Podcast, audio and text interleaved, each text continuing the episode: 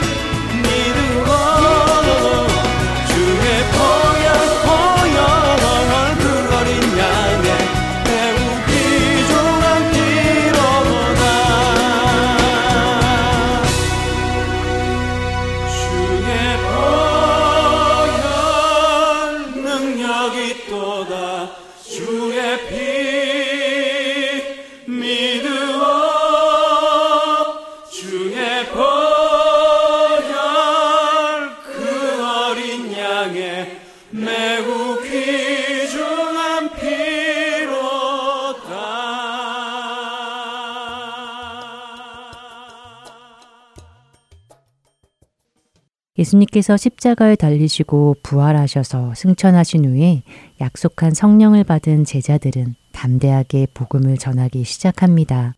베드로의 설교를 듣고 3천 명이 회개하며 세례를 받았는가 하면 베드로와 요한은 예수님의 이름으로 걷지 못한 자를 걷게 하고 병자를 고치고 제자들은 가는 곳곳마다 표적과 기사를 보이며 복음을 전합니다.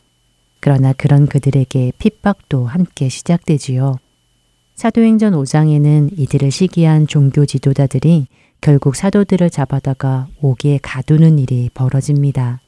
그러나 하나님께서는 밤에 주의 사자를 보내시어 옥문을 열고 옥에 갇힌 사도들을 풀어주시는데요.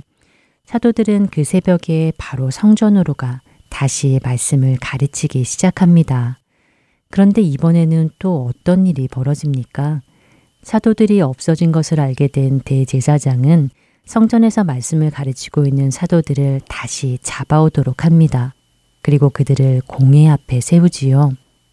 그럼에도 불구하고 그들 앞에서 두려움 없이 담대히 예수 그리스도를 증언하는 사도들.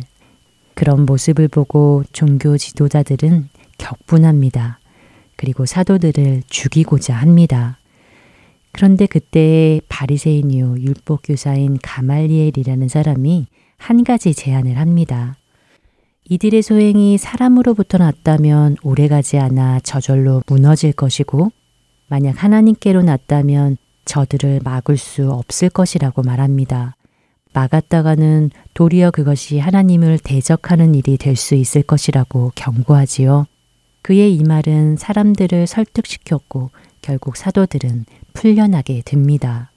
그러나 그냥 풀려나지는 않았습니다. 사도들은 그들에게 채찍질을 당하고 풀려나지요. 저는 이 부분을 읽으면서 이런 생각이 들었습니다. 하나님께서는 사도들이 처음에 잡혀 옥에 들어가게 되었을 때에 왜 천사를 보내셔서 그들을 구해 주셨을까? 어차피 다음날 바로 다시 잡혀 들어가게 될 텐데 말이지요. 아니, 그보다는 천사들까지 보내셔서 그들을 구해내는 일까지 하셨다면 사도들이 채찍질을 당하는 것 좀 막아주실 수도 있으셨을 텐데 다시 잡히게 하시고 공의 앞에까지 서게 하셔서 결국 고통을 당하는 일을 왜 허락하셨을까 하는 것입니다. 그러나 이어지는 말씀에서 놀랍게도 성경은 이 상황을 이렇게 증언하는 것을 보게 되는데요. 사도행전 5장 40절에서 42절입니다. 그들이 옳게 여겨 사도들을 불러들여 채찍질하며 예수의 이름으로 말하는 것을 금하고 놓으니 사도들은 그 이름을 위하여 능욕받는 일에 합당한 자로 여기심을 기뻐하면서 공의 앞을 떠나니라. 그들이 날마다 성전에 있든지 집에 있든지 예수는 그리스도라고 가르치기와 전도하기를 그치지 아니하니라. 성경은 사도들이 매를 맞아가며 고난을 받을 때에 기뻐했다고 말씀하십니다. 그 이유가 자신들이 지금 받는 이 고난은 하나님께서 자신들을 예수의 이름을 위하여 능욕받는 일에 합당한 자라고 여겨주신 표적이기에 그 인정을 받음으로 인해 기뻐했다고 말입니다. 그 기쁨으로 인해 그들은 날마다 예수님을 증거하는 일을 그치지 않았다고 성경은 말씀하시는 것이지요. 어떻게 능욕당하고 채찍질 당하고 수치를 당하는 것을 기뻐할 수 있을까요? 그들이 기쁘다고 말하는 그 기쁨의 의미를 되새겨 보면서 과연 오늘 나는 무엇을 기뻐하는지 나의 기쁨은 어디에서부터 비롯되는지 생각해 보게 됩니다.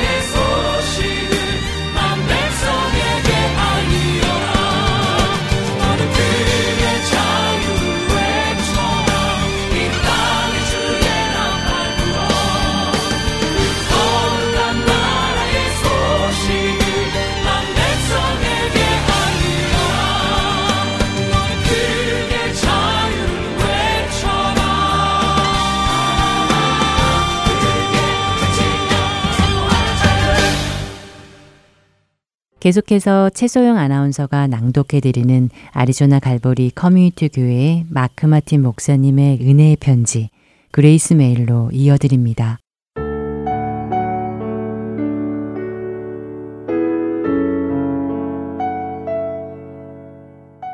형제들아, 우리가 아시아에서 당한 환란을 너희가 모르기를 원하지 아니하노니 힘에 겹도록 심한 고난을 당하여 살 소망까지 끊어지고 우리는 우리 자신이 사형 선고를 받은 줄 알았으니 이는 우리로 자기를 의지하지 말고 오직 죽은 자를 다시 살리시는 하나님만 의지하게 하심이라.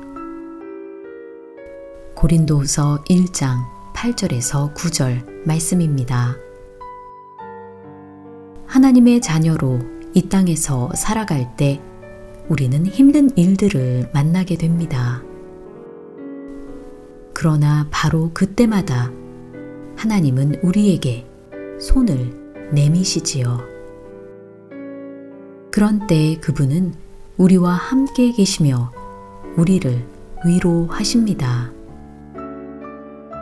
그렇기에 우리의 위기는 하나님께는 기회가 됩니다.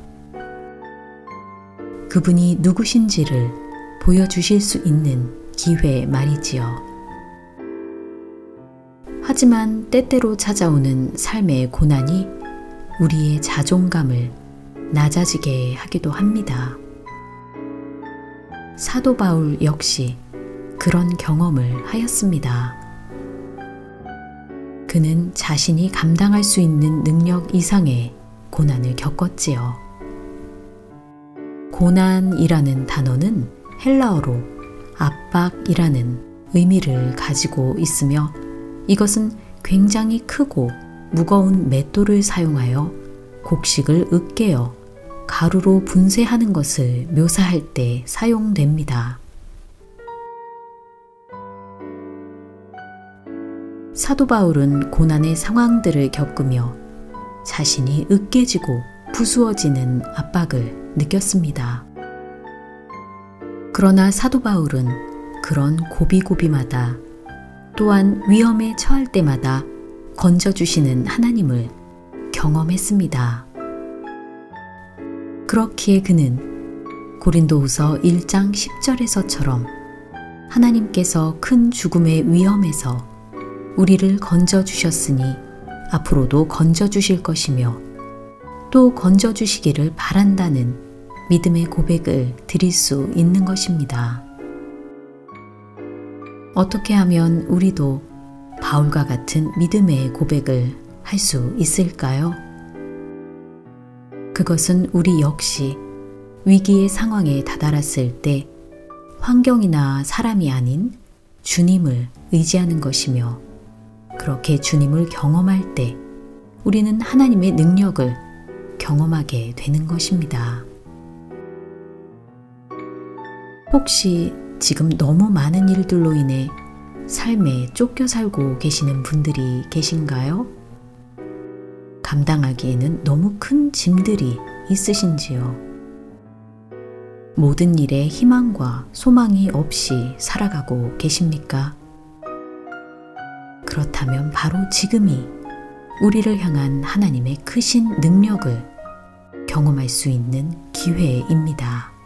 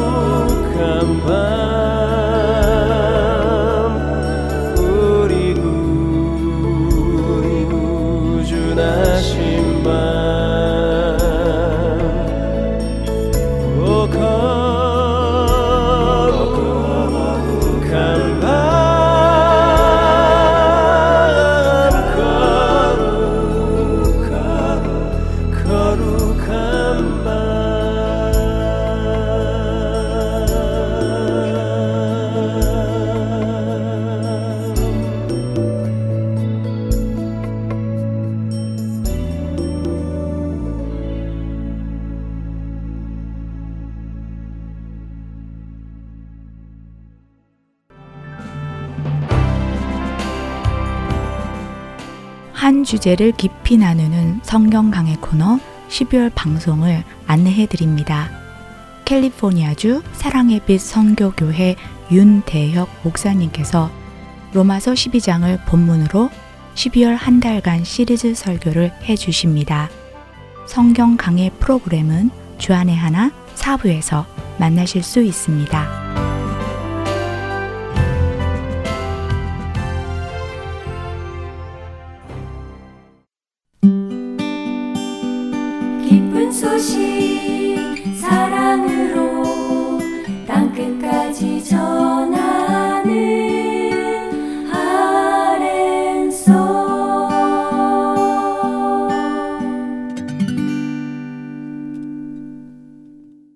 설교 말씀 함께 하시겠습니다. 캘리포니아 한길교회 노진준 목사님께서 요한복음 8장 31절에서 33절의 말씀을 본문으로 참된 자유라는 제목의 말씀 전해 주십니다.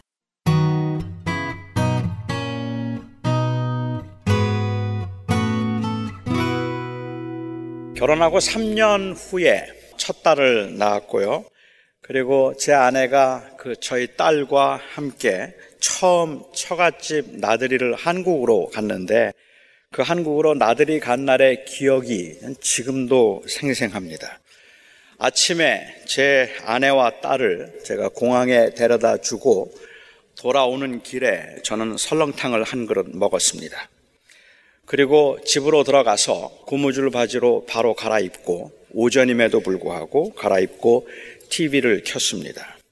그날 저는 학교에 가지 않았습니다.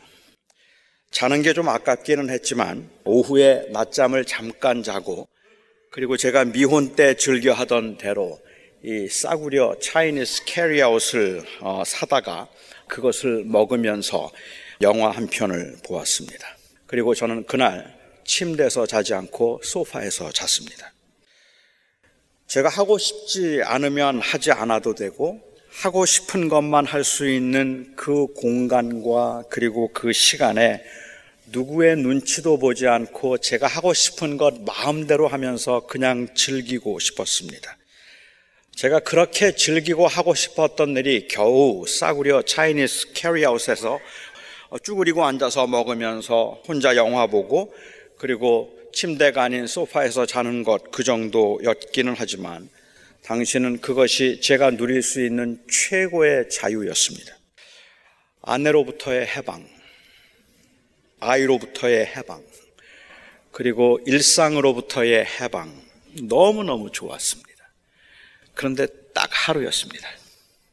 이틀째 되는 날 아기의 울음소리가 그리웠고, 그리고 아내의 웃음소리가 없는 집에 들어가기가 싫었고, 혼자 밥을 해 먹는 것이 너무 불편해서 그냥 끼니를 걸르기가 일수였습니다.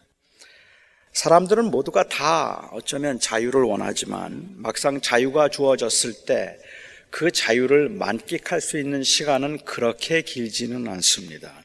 그건 아마도 그것이 참된 자유가 아니기 때문에 그렇고 일시적인 그 쾌락을 혹은 그 만족을 줄 수 있는 것에 불과하기 때문에 그럴 겁니다. 이 자유라는 말을 사전적으로 정의하면 외부적인 구속이나 무엇에 얽매이지 않고 자기 마음대로 할 수 있는 상태, 그것을 자유라고 정의합니다.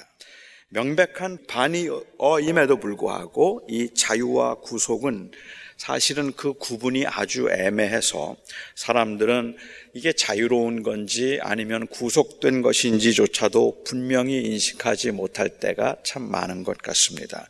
다시 말하면 자유라는 것은 구속되지 않은 상태라고 정의를 하고 있기는 하지만 참된 자유는 구속을 통해서만 경험되는 경우들이 허다하게 많기 때문에 우리는 자유를 말하면서도 엄밀하게는 참된 자유가 무엇인가 하는 것을 잘 모르고 있다는 말입니다. 요즘에 자주 듣는 말 중에 하나가 자유로운 영혼의 소유자라는 말입니다. 사람들이 종종 어떤 사람을 가리켜서 이 자유로운 영혼의 소유자다라고 말을 하는데 이 자유로운 영혼의 소유자란 사회적인 통념이나 혹은 그 시선을 의식하지 않고 자기가 하고 싶은 대로 말하고 자기가 하고 싶은 대로 행동하는 사람을 가리켜서 말하는 것 같아요. 남이야 무슨 옷을 입든지 상관하지 않고 내가 원하는 옷을 입으면 되고 그 자리에 어떤 옷이 어울리는가 하는 게 중요한 것이 아니라 그냥 내가 편안한 옷을 입으면 되어서 다른 사람들의 시선이나 사회적 통념에 전혀 구애를 받지 않고 하고 싶은 대로 마음대로 할 수 있는 사람이 바로 이 자유로운 영혼을 소유한 사람이다라고 그렇게 말하는 것 같습니다. 하지만 제 생각에 저는 적어도 그 사람들보다는 제가 더 의복에 있어서는 자유로운 그 이 영혼의 소유자가 아닐까라는 생각을 합니다. 저는 제가 집회를 가거나 어떤 모임에 가게 되면 거의 모든 경우에 드레스 코드를 꼭 묻는 편입니다. 어떤 옷을 입어야 되는지 제가 물어요. 넥타이를 매야 하는지 아니면 양복 정장을 입어야 하는지 세마이 캐주얼도 용납되는지 허락되는지 묻습니다. 그리고 저는 요청하는 대로 입고 갑니다. 여행을 다니면서 양복을 가지고 다니는 건 굉장히 불편한 일이고, 그리고 제가 거동하기에도 간편한 옷들이 참 좋기는 하지만, 그것이 저에게는 그렇게 중요한 문제가 아니라서 상대방의 요청에 맞추어서 해도 저의 자존감이나 혹은 제 정체성에 어려움이 없습니다. 뭐 죽기보다 하기 싫은 일이라면 몰라도 그냥 일반 사람들의 기대에 맞추어서 따라가는 것도 나에게는 아무 문제가 없다고 생각하는 그것이 저는 편합니다. 초월이란 언제나 하고 싶은 대로 하는 것이 초월이 아니라 자발적인 구속을 의미하기도 할 겁니다. 사람이 자기가 자유하지 않다고 생각하는 데는 여러 가지 이유가 있을 것 같아요. 아무도 구속하지 않지만 스스로 구속된 것처럼 느껴져서 자유하지 않다고 생각하는 사람도 있을 것이고, 기대치가 너무 높아서 만족할 수 없기 때문에 자유하지 않다고 생각하는 사람도 있을 겁니다. 남의 자유를 심각하게 침해할 수 있는 이 무절제하고 방만한 삶의 방식을 고집하는 그 이기심 때문에 자유하지 않은 사람도 있을 겁니다. 어찌 보면 사실 사람들은 평생 동안을 이 자유를 위해서 싸우고 싸우며 살다가 가는 것인지도 모르겠다 싶어요.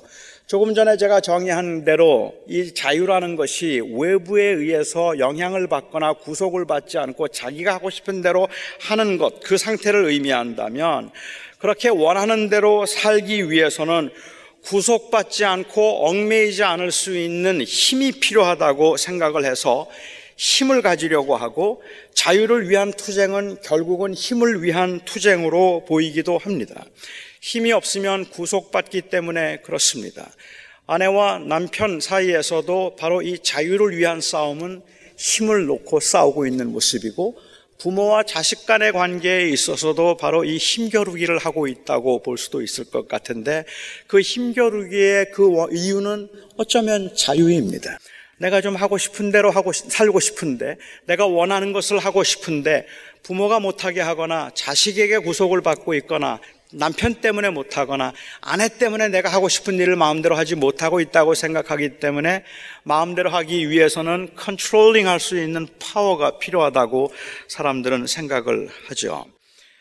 이 마음대로 할 수 있는 상태에 이르기 위해서 권력을 가져야 되고 아니면 재력을 가져야 되고 무엇이든지 힘이 있어야 된다고 생각을 합니다.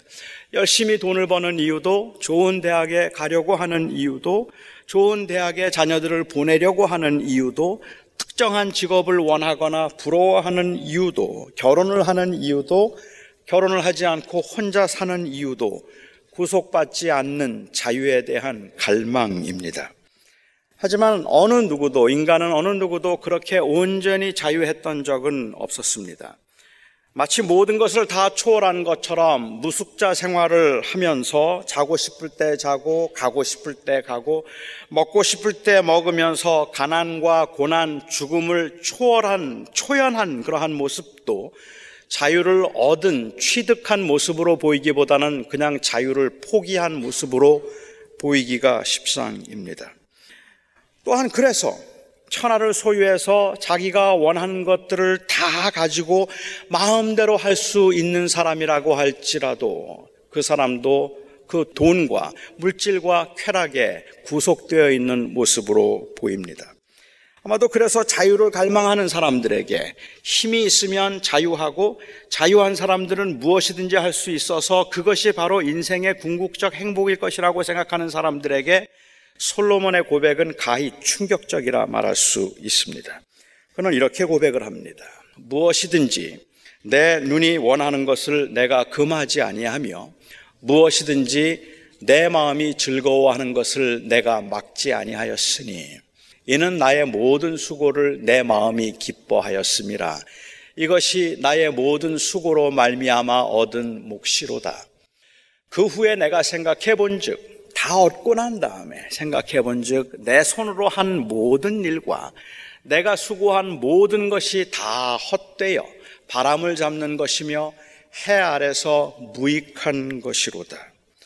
이 솔로몬도 나중에 고백하지만 많은 걸 소유하면 자유하고 행복할 줄 알았는데 그 모든 걸 다 소유해서 내 눈에 보는 것, 내가 원하는 것을 금한 적이 없고 내가 갖고 싶은 것을 못 가져본 적이 없는 모든 권세와 재력과 그리고 또한 그 모든 능력을 다 소유하고 난 다음에도 내 안에 여전히 채울 수 없는 공허함이 있어서 나는 자유하지 않았다라는 그 고백을 하고 있는데 성경은 결국은 이 구속됨 혹은 이 사람들이 자유를 누리지 못하고 있는 이유는 사실은 구속이 싫어서 자유하기 위해서 하나님을 떠나 스스로 하나님이 되려고 스스로 온전히 자유해지려고 그렇게 하나님을 떠났다가 사망과 심판이라는 그 영원한 족쇄에 매여서 인간이 불행해졌다고 말합니다. 인간이 자유하지 못한 이유는 결국은 죽음이라는 말입니다. 이 자유라고 하는 이 말은 당시 유대인들에게는 별로 말하고 싶지 않았던 그야말로 뜨거운 감자와 같은 주제였습니다. 그들에게 이 자유는 아주 예민한 문제일 뿐만 아니라 사실은 자부심의 문제이기도 했기 때문입니다. 예수님께서 너희가 내 안에 거하면 내 제자가 되고 그리고 또한 진리를 알지니 진리가 너희를 자유하게 하리라 하고 말씀하셨을 때 유대인들은 주님이 하신 이 말씀에 아주 민감하게 반응을 했습니다. 그들은 하나님의 백성으로 누군가의 종이 된 적이 없다는 일종의 종교적인 최면을 걸고 있었기 때문에 그들은 그만큼 예민하고 민감했던 겁니다. 그들의 대답을 한번 들어보시기 바랍니다. 예수님께서 너희가 진리를 알지니 진리가 너희를 자유하리라 말씀하셨더니 그들이 말하기를 우리가 아브라함의 자손이라 남의 종이 된 적이 없거늘 어찌하여 우리가 자유하게 되리라 말하느냐 하고 말했어요. 남의 종이 된 적이 없다고요. 이스라엘 백성들이 남의 종이 된 적이 없다고요. 아브라함의 손자였던 야곱 때부터 400년 동안 애굽에서 종살이한 건 누구였는데요? 그들이 바벨론의 포로조로 잡혀가서 그 70년 동안 아니 그 이후에 그 포로 생활을 했던 것은 그것은 종이었던 것이 아니었던 건가요? 비록 예루살렘으로 돌아오기는 했지만 페르시아가 망할 때까지 페르시아의 통치를 받아야 했던 그들이 종이 된 적이 없었다고요. 아니 지금 예루살렘은 누가 다스리고 있습니까?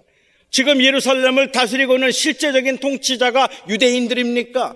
로마 정권이 보낸 빌라도가 지금 실제적인 통치자 아닙니까? 그래서 그들은 율법에, 의, 율법에 의해서 가늠하다 현장에서 잡힌 사람이면 바로 처형을 해야 됨에도 불구하고 그들에게는 그 힘이 없어서 그, 그 권리가 없어서 그들은 그 가늠하다 현장에서 잡힌 율법을 어긴 사람에게도 율법대로 시행할 수 없을 만큼 구속되어 있는 그 민족이 지금도 로마의 속박 가운데 속국으로 있는 그 민족이 종이 된 적이 없었다고요.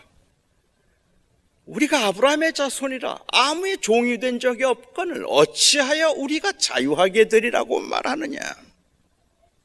조금 더 분명하게 말하자면 이스라엘 백성들은 사실 그 역사상 언제 남의 종이 아니었던 적이 있었는가 싶을 만큼 사사기 시대부터 다윗 시대 잠깐을 제외하고는 끊임없이 외세의 침략에 의해서 종살이를 하고 그리고 착취와 억압을 당하며 하나님 앞에서 그 고통을 부르짖던 민족이 바로 그 민족이 아니었는가 말입니다. 역사와 현실을 망각하지 않은 다음에야 어떻게 우리는 남의 종이 된 적이 없다는 말을 할 수 있겠느냐는 말이에요. 아, 그래요. 비록 육체적으로는 남의 종이지만 그들의 영혼은 자유했다는 외침이고 절규일 겁니다. 여호와 하나님의 백성이 남의 종이 될 수야 없지요. 짓눌리는 고난의 현실에서 그들을 그나마 지탱하게 만들 수 있었던 힘은 그들이 바로 아브라함의 자손이라는 자부심이었습니다. 전혀 그 이 자유롭지 않은 답답한 현실 때문에 항상 을의 위치에 있었던 그들은 이 종교적 자부심을 가지고 권력으로 그들을 구속하려는 그 갑에 속한 사람들과 아주 맞서서 싸우고 살았습니다. 그들은 아마도 그렇게 말했을 겁니다. 비록 너희들이 당신들이 나를 우리를 육체적으로 짓누르고 억압한다 할지라도 우리의 영혼은 누를 수 없으니 우리의 영혼은 여호와께 속한 것이며 당신들이 나를 그렇게 괴롭힌다고 할지라도 우리는 하나님의 백성이기 때문에 당신이 우리의 그 하나님의 백성으로서의 자부심을 뺏어갈 수는 없을 겁니다. 그러니까 우리는 매여 있지만 자유합니다. 우리는 비록 지금 원하지 않는 고난 가운데 있지만 그렇지만 그래서 아무것도 가진 것이 없는 자이지만 모든 것을 소유한 사람들입니다라고 그렇게 생각했을 겁니다. 아마도 그래서 그들이 가지고 있던 이 메시아에 대한 소망 그리고 기다림이 그들을 자유하게 했는지도 모르겠습니다. 비록 지금은 원하지 않는 고난 중에 있어도 메시아가 오셔서 로마 정권을 물리치고 이스라엘 백성들을 구원하시는 그날이 반드시 올 것임을 믿기 때문에 포로되었으나 포로되지 않은 자들이고 그들은 자유하다 말할 수 있었는지도 모릅니다.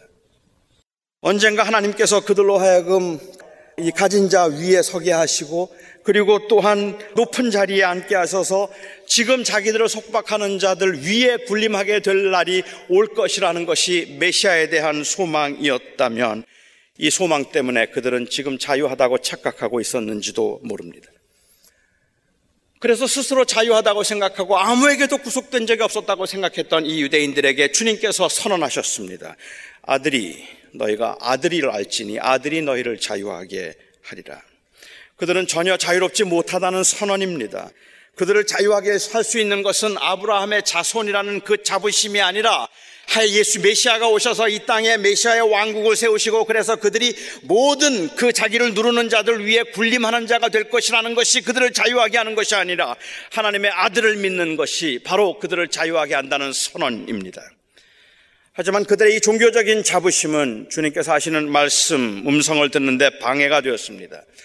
그래서 주님께서 또 말씀하십니다. 나도 너희가 아브라함의 자손인 줄을 아노라. 그러나 내 말이 너희 안에 거할 곳이 없으므로 너희가 나를 죽이려 한다. 그리고 주님께서는 정말 신랄하고 비판적인 말씀, 어, 주님이 어떻게 이렇게 말씀하셨지 싶을 만큼 섬찟한 말씀을 하셨습니다. 너희는 너희가 아브라함의 자손인 줄 알지만 실상은 마귀의 자식이다. 아브라함이라면 너희들처럼 나를 대적하지 아니하였으리라.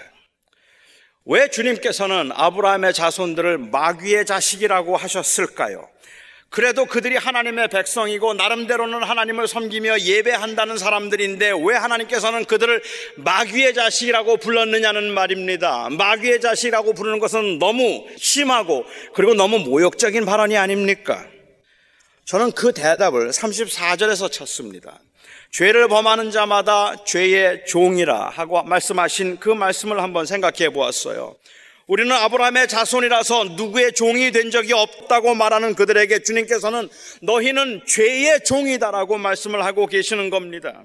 자유를 논하다가 갑자기 죄를 말씀하시는 것이 너무 생뚱맞아 보이고 아무런 관계도 없어 보이는 것 같은데 죄의 본질이 무엇인가를 생각해 보면 주님께서 말씀하신 의도가 무엇인가를 조금은 이해할 수가 있을 것 같습니다. 아담과 하와가 선악과를 따먹은 이후부터 지금까지 마귀가 끊임없이 하고 있는 유혹은 내가 스스로 하나님이 되라 그리하면 자유하리라는 것입니다. 내가 내 인생의 주인이 되어라 그리하면 자유하리라 그것이 마귀가 지금까지 했던 유혹이고 아담과 하와를 유혹해서 넘어뜨렸던 유혹이라는 말입니다. 내가 이 선악과를 먹으면 정령 죽지 아니하고 선과 악을 아는 일에 눈이 밝아져서 내가 하나님처럼 되리라 그리고 먹었어요. 하나님처럼 되고 싶어서 자유하고 싶어서 독립하고 싶어서 힘이 있어야 자유할 거라고 생각을 하고 하나님의 말씀에 구속되어서 하나님의 백성으로 하나님의 자녀로 있는 동안에는 그 하나님 아래에 있는 동안에는 전혀 자유하지 못할 것 같아서 자유해지려고 아니 자율적인 스스로 신이 된 인간이 되고 싶어 스스로 하나님이 되는 인간이 되고 싶어서 그들은 하나님을 떠났습니다. 그리고 마귀는 지금까지 그 유혹을 우리에게 계속해서 하고 있습니다. 내 인생의 주인이 되어라. 사람들은 하나님을 거부하고 스스로 주인이 되려는 이 죄의 종이 되어 있다고 주님은 말씀하시는 겁니다. 비록 메시아를 기다리고 그리고 아브라함의 자손이라는 종교적 자존심을 내세워도 그래서 추구하는 것이 인간 스스로 스스로 주인이 되어서 얻게 될 해방이라면 그것은 하나님을 이용한 하나님으로부터의 해방일 것이고 그리고 또한 하나님의 도심으로 세우고 싶은 자기들의 바벨탑일 뿐입니다. 아무리 그들이 하나님의 아브라함의 자손임을 자부하고 강조하고 자부심을 가지고 있다고 해도 그건 진정한 자유가 아닙니다. 아브라함의 자손이 되는 것도 메시아의 도래를 통한 왕국 건설의 희망도 죄와 죽음과 심판의 문제를 해결해 줄 수 없기 때문에 그렇습니다. 참된 자유는 아브라함의 자손이 되는 데 있는 것이 아니라 하나님의 자녀됨을 회복하는 데 있는 것이기 때문에 그렇습니다. 우리가 아무리 교회를 열심히 다니고 아무리 기도를 많이 한다고 하더라도 아무리 우리가 종교적으로 헌신적으로 그렇게 산다고 할지라도 그렇게 종교적인 헌신과 종교적인 열심과 그리고 또한 그 간절한 기도와 매일 하나님 앞에 부르짖는 그, 그 소리를 통하여서 우리가 하나님께로부터 도움을 받아서 우리의 왕국을 만들고 하나님으로부터 독립하여서 스스로 주인이 된 삶을 살고자 하는 것이라면 나 스스로 내 인생의 주인이 되고 싶은데 힘이 없어서 못하겠습니다. 주님 좀 도와주셔서 나로 하여금 부자 되게 해주시고 나로 하여금 이 문제 해결하고 진정으로 행복과 자유와 해방을 경험할 수 있게 해주시옵소서를 말하고 있는 것이라면 그 아브라함의 자손이라는 이름으로 스스로 누구의 종이 된 적이 없다고 생각했던 유대인들과 별반 다르지 않을 거라는 말씀입니다. 주님께서는 그들에게 아들이 자유하게 하리라 말씀하셨습니다. 종이 아니라 아들만이 그들을 자유하게 할 수 있다고 하셨습니다. 그 아들을 통하여 그를 믿는 자들이 하나님의 자녀가 되는 권세를 받기 때문입니다. 오직 예수를 통하여 다시 하나님의 자녀가 될 수 있기 때문에 그렇습니다. 이 말씀을 제가 좀 정리하자면 이렇습니다. 아들됨, 아들됨을 종됨으로 여겨서 독립을 선언하고 아버지를 떠나서 탕자가 되어 세상으로 나왔지만 권력과 재력도 체념도 욕심도 해결할 수 없는 절망의 늪에 빠져버린 것이 인간입니다.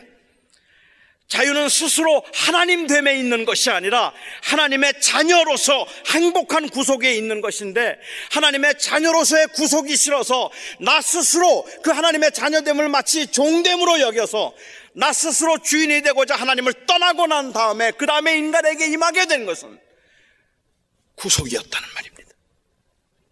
오늘 본문은 천하를 소유하면 자유할 것 같고 원하는 대로 하고 싶은 거다 하면서 살면 자유할 것 같았는데 오히려 더욱 실타래처럼 얽히기만 하는 불행한 구속에서 인간을 구원하여 다시 하나님의 자녀가 되게 함으로 스스로 하나님을 떠나 하나님처럼 군림하던 그에게 하나님의 자녀가 됨으로 참된 자유를 주기 위해서 하나님의 아들 예수께서 이 땅에 오셔서 내가 너희를 데리고 갈 테니 나를 믿고 아버지께 가자. 그리하면 아버지가 너를 다시 자녀가 되는 권세를 주시고 하나님의 자녀로 삼으실 것이다. 말씀하고 계시는 겁니다. 그것이 바로 자유이기 때문입니다. 율법에 의하면 이스라엘 백성들은 어떤 노예든지요. 그가 자기가 돈으로 아무리 비싼 돈을 주고 산 노예라고 할지라도 노예로 있는 동안에는 그를 물건처럼 다룰 수 있을지 몰라도 반드시 자유하게 해 주어야 합니다.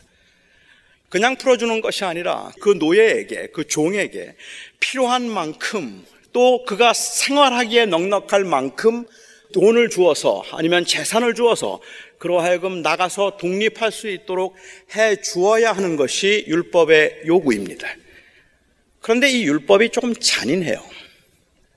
만일 그렇지만 그렇게 6년 안에는 반드시 그렇게 내 주어야 하지만 이 종이 주인이 너무 좋아서 그 주인의 사랑 가운데 있으면서 나가서 사는 것보다 주인과 함께 사는 것이 더 좋다고 생각이 되는 경우이거나 아니면 자기가 종으로 있을 동안에, 종으로 있는 동안에 결혼을 할 수 있잖아요. 종으로 있는 동안에 결혼을 해서 자녀를 낳았으면, 즉, 처음 종이 될 때 데리고 온 자녀들과 아내라면 나갈 때 함께 자유하게 되지만 자기가 종으로 와 있는 동안에 결혼을 해서 아이를 낳았으면 그가 6년 있다가 자유하게 될 때 가족들, 아내와 아이들은 두고 혼자 떠나야 합니다. 참 잔인하죠. 어떻게 생각하면. 혼자 떠나야 돼요. 그렇기 때문에 가족들이 그리워서, 가족들을 위해서, 내가 가족들을 위해서 가족을 떠나서 혼자 자유하지 않겠다고 말하거나, 주인이 너무 좋아서, 내가 주인과의 관계를 유지하면서 그 안에서 진정한 자유를 누리고 싶다고 생각하는 사람들은 주인과 함께 장로를 찾아갑니다. 그리고 장로는 그 귀를 뚫도록 되어 있습니다. 문설주에다가 귀를 뚫습니다. 그러니까 지금은 귀를 뚫은 게 멋이죠. 옛날에는 귀를 뚫은 사람들은 영원히 누구의 종이라는 뜻입니다. 나는 누구의 종이 되었다는 말을 그렇게 귀를 뚫어서 한 것이죠. 하지만 그 귀를 뚫은 것은 자발적으로 자기가 한 구속입니다. 그 구속에 참된 자유가 있다고 생각한 사람들이 할 수 있었던 일입니다. 내가 하고 싶은 대로 마음껏 하고 싶은 것은 참된 자유가 아니라는 것쯤은 아마도 저뿐만 아니라 여기에 계신 모든 분들이 다 아실 겁니다. 단순히 그렇게 함이 남의 자유를 침해함으로 힘의 대결 구도에서 다른 사람들을 억압한 것이기 때문에 그런 것 뿐만 아니라 자기가 주체가 되어서 어떤 구속도 받지 않고 원하는 대로 마음대로 한다고 해도 절대로 해결할 수 없는 그 인생의 절망적인 공허함과 영혼의 갈망 그리고 해결할 수 없는 불안과 불만이 사람들의 마음 깊은 곳에 있다는 것을 너무도 잘 알기 때문에 우리 모두가 다 재물이 사람을 자유하게 못한다는 거 알고 있고요. 또한 권력이 사람을 자유하지 못하게 한다는 것쯤은 다 알고 있습니다. 그래서 제가 오늘 설교를 하면서 자유가 우리 권력이, 재력이, 돈이, 물질이, 쾌락이 우리를 자유하지 못하게 합니다라고 말하면 아마 여기 계신 대부분의 분들은 그 정도쯤은 나도 압니다라고 말씀하실 수 있을 만큼 이미 많이 들었던 이야기고 아는 이야기입니다. 그런데도 우리의 문제는 무엇인가 하면 그걸 안다는 데 있는 것이 아니라 우리는 그것을 극복할 수가 없다는 거예요. 알지만, 알지만, 그래도 조금이라도, 조금이라도 자유하려면 돈이 좀 있어야 해요. 가난한 것보다는 부한 것이 조금 더 자유로워 보이기 때문에 그렇습니다. 진통제를 먹어서 병이 낫지 않는다는 것은 너무 잘 알고 있지만 진통제를 먹지 않으면 그 고통을 견딜 수 없어서 먹어야 하는 것처럼 안 먹을 수 없는 것처럼 아무것도 없어서 눌리고 찢긴 사람들, 상한 사람들에게 그게 비록 진통제 같다 할지라도 돈이 필요하고 사람들의 인정에 목이 말라지는 겁니다. 갈증을 해결해 줄 수 없을 뿐만 아니라 마시면 더 심한 갈증이 난다는 것을 알아도 지금 이 갈증이 너무 견딜 수가 없어서 더 심한 갈증을 주는 줄 알아도 마셔야 되는 게 인간입니다. 그래서 마십니다. 어쩔 수 없어서 마십니다. 돈이 있다고 행복한 거 아니라는 건 아는데 돈이 많아서 그래서 사람이 행복해지거나 자유해지지 않는다는 것 아는데 그런데 지금 당장 돈이 있어야 내 이 갈증을 그리고 내 이 진통을 해결할 수 있을 것 같아서 그래서 그 돈을 요구하고 찾아가게 되는 것. 그래서 그 돈을 찾고 그 돈을 쫓아 살고 있는 우리의 모습을 예수를 믿는 사람으로서 우리는 우리 자신을 볼 때도 마치 꼭 진통제 맞고 있는 것 같아서 가슴이 답답하기도 하고 죄송하기도 하고 안타깝기도 한데 그럴 수밖에 없는 게 우리란 말이에요. 아닌가요? 그러니까 로마의 억압 아래서 종살이를 하면서도 우리는 아브라함의 자손이라 비록 로마의 속박을 받고 있지만 우리는 그들의 종이 아니다고 말하는 그 유대인들에게 연민을 느낄 수 있을 만큼 그들의 심정을 충분히 이해할 수 있다는 말입니다. 그런 그들에게 그래서 불쌍하기 이를 데 없는 그들에게, 그래서 그 물을 길러와야 했던 사마리아 여인에게, 그래서 그 진실과 지식에 목말라 했던 니고데모에게, 그래서 너무 괴롭고 힘들어하고 있는 그 종교적 자부심을 가지고 그 안에서 그나마 조금이라도 갈증과 그리고 또한 그 고통을 해결해 보고자 하는 그 유대인들에게 오늘 주님께서 말씀하고 계시는 겁니다. 자유는 아들이 주는 거다. 진정한 자유는 그 하나님의 자녀가 될 때 오는 거다. 이제는 다르다는 말입니다. 주님이 그들에게 말씀하고 계시는 건 너희들이 그랬던 건 내가 이해하고 알지. 그런데 이제는 달라. 왜요? 진통제가 아니라 치료제로 주님이 오셨기 때문에 그렇습니다. 치료제가 없을 때는 여러분 진통제 먹어야 돼요. 안 먹으면 너무 괴로워요. 하지만 치료제가 생기면 치료제를 먹고 고통스러워도 참을 수 있어요. 진통제를 안 먹으면서도. 왜냐하면 치료하기 때문에, 고치시기 때문에. 설교를 시작하면서 일반적으로 자유란 외부적인 구속이나 무엇에 얽매이지 않고 자기 마음대로 할 수 있는 상태라고 말씀드렸습니다. 저는 성경이 정의하는 자유는 조금 다르다고 생각합니다. 아주 많이 다르다고 생각합니다. 성경은 자유를 정의할 때 자유란 하나님 품으로 돌아와 하나님의 자녀가 되므로 자녀로서의 권세를 누리는 것, 그것이 자유입니다. 내가 주인이 되는 것이 아니라 주인의 아들이 됨으로 권세를 누리는 것, 그것이 자유합니다. 말씀하십니다. 예수 그리스도는 우리로 하여금 자녀가 되도록 그래서 자유를 얻도록 하기 위해서 이 땅에 오셨습니다. 그리고 주님께서 선언하셨습니다. 그 고통 중에 있는 모든 백성들에게 주님께서 선언하셨습니다. 그러므로 아들이 자유롭게 하면 참으로 자유로우리라. 하나님께서 우리로 하여금 하나님의 자녀가 되어서 자녀됨이 구속인 것 같지만 그 구속이 곧 자유라 말씀하셨습니다.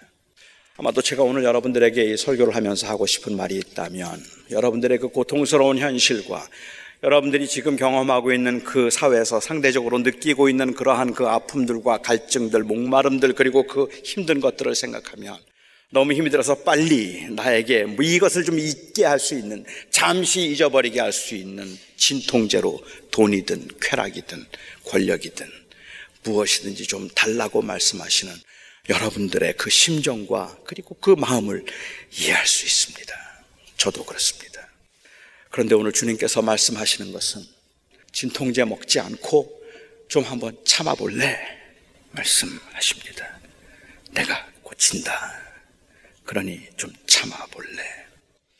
그래서 우리가 오늘도 예배하면서 우리의 자유는 돈에 있는 것도 아니고 권력에 있는 것도 아니고 쾌락에 있는 것도 아니라 우리의 자유는 자녀됨에 있음을 우리가 믿습니다라는 그 고백을 확인하고 싶은 것이 오늘의 예배입니다. 기도하겠습니다. 하나님, 돈이 많다고 자랑하고 사업이 잘 된다고 안심하고 죽을 때까지 먹고 살 만큼은 모아놓았다고 이제는 잘 됐다. 이제는 누리자, 즐기자 사람들 말하지만 주님, 그게 그냥 진통제라면 어떻게 합니까? 주님, 그런데 그들 가운데 아무런 소망이 없다면, 그래서 그 즐기고 누리고 그러면서 그 고통을 잊어버리고 마치 죽음도 심판도 없는 것처럼 살아가는 그것이 마치 자유인 것처럼 생각하고 있다가 정말 그 죽음 앞에 서면 어떻게 합니까, 주님? 우리가 그 심판 앞에 섰을 때 우리가 소유하고 있는 것, 우리가 누리고 있는 것, 우리가 그래서 자랑하고 있는 것, 내가 자유하다고 생각했던 그것들이 다 결국은 잠시 그 고통과 아픔과 절망을 잊어버리도록 하기 위한 진통제에 불과했다는 것을 알게 된다면, 알게 된다면, 알게 된다면 주님 그 앞에서 어떻게 합니까? 전혀 자유로울 수 없어서, 전혀 그것으로는 만족할 수 없어서, 내가, 내가 너희를 자유하기 위하여 왔다고 하신 그 주님의 음성을 아무렇지도 않게 듣거나 방심하고 소홀히 들었다가 정말 우리가 마지막 그날에 설 때 어떻게 합니까, 주님? 그 앞에서는 아브라함의 자손이라는 종교적 자부심도 아무런 효력이 없을 텐데 어떻게 합니까, 주님?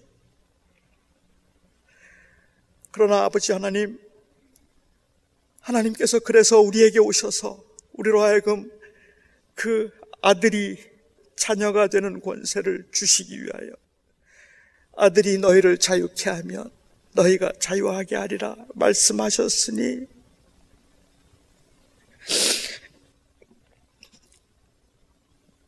그 은혜만 감사합니다. 비록 세상에 사는 동안에 많은 걸 누리지 못하고 사람들이 말하는 것처럼 자유롭기보다는 오히려 물질에 구속되고 건강에 구속되어서 사는 것 같아도 그래도 우리가 자유하다 말할 수 있도록 자녀가 되는 권세를 주셔서 감사합니다.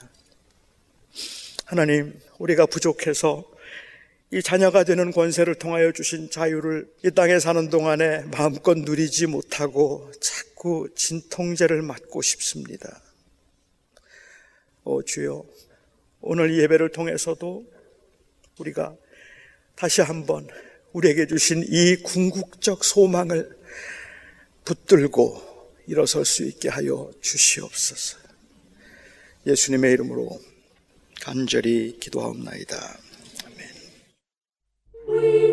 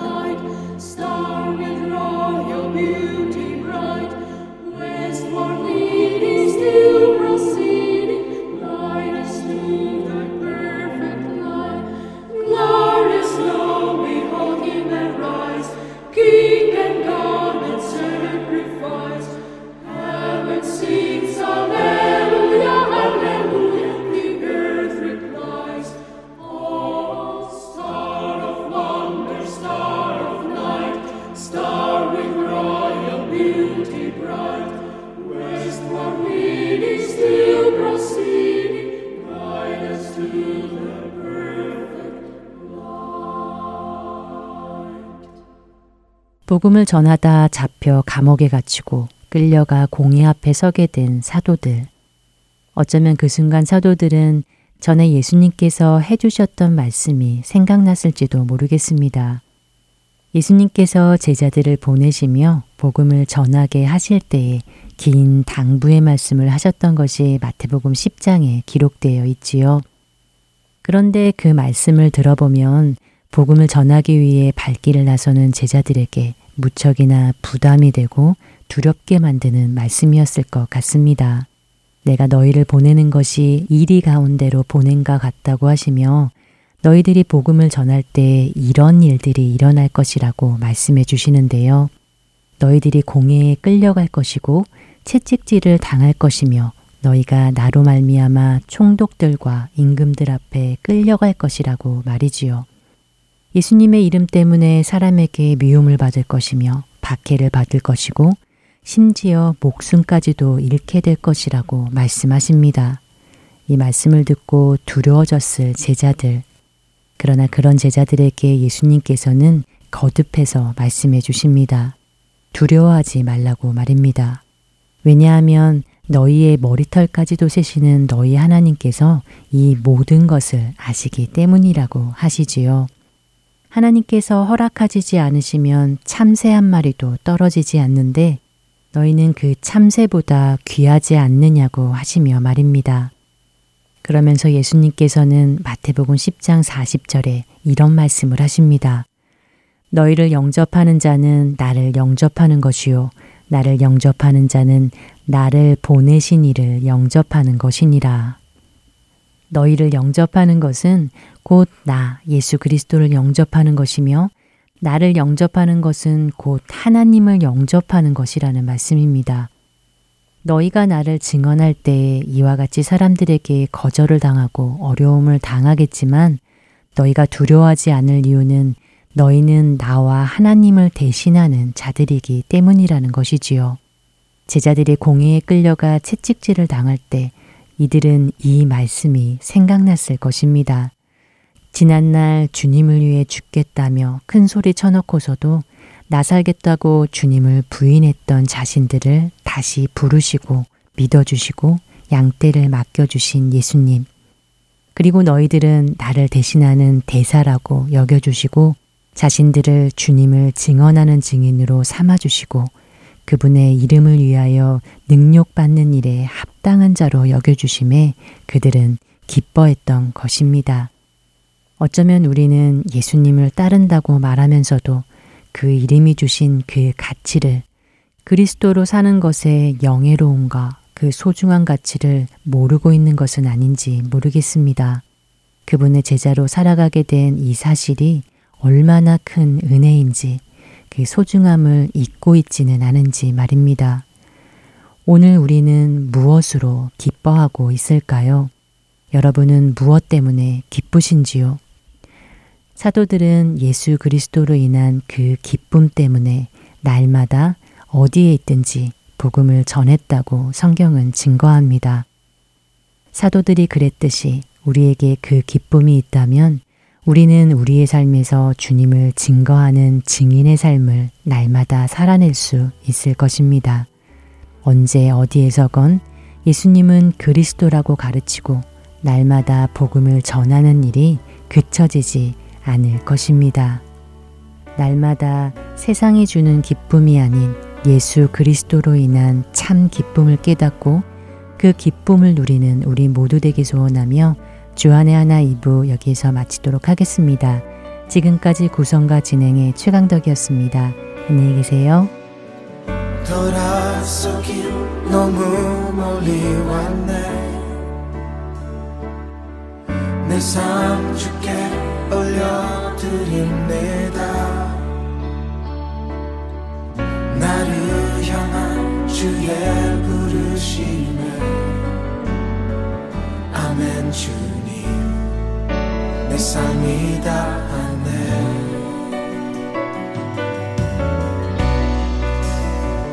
나의 뜻을 정해